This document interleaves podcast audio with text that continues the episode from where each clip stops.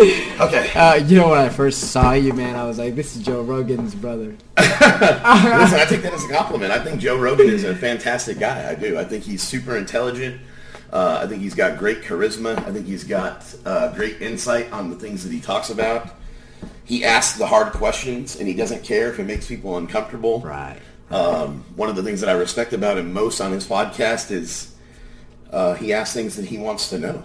And he asks things that he thinks other people want to know, and he doesn't care if it makes you uncomfortable or if it hurts your feelings. and I think that that's That's gangster, man. That's well, what I I think it's good journalism. It really Like, is. I think it's good reporting. I think It is. asking the hard questions and getting people to really answer truthfully about things and putting people on the spot because I think a lot of times people just don't know what they're talking about or they're just parroting something that they heard rather than having their own beliefs. And he's been having a lot of questions now about Christianity and the validity of it, which is great, man. oh, listen, absolutely. I You seen some of that video?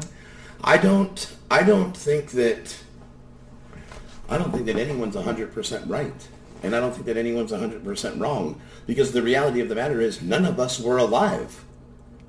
Everything that we have are stories, man-written stories that have been passed down through the ages. Right?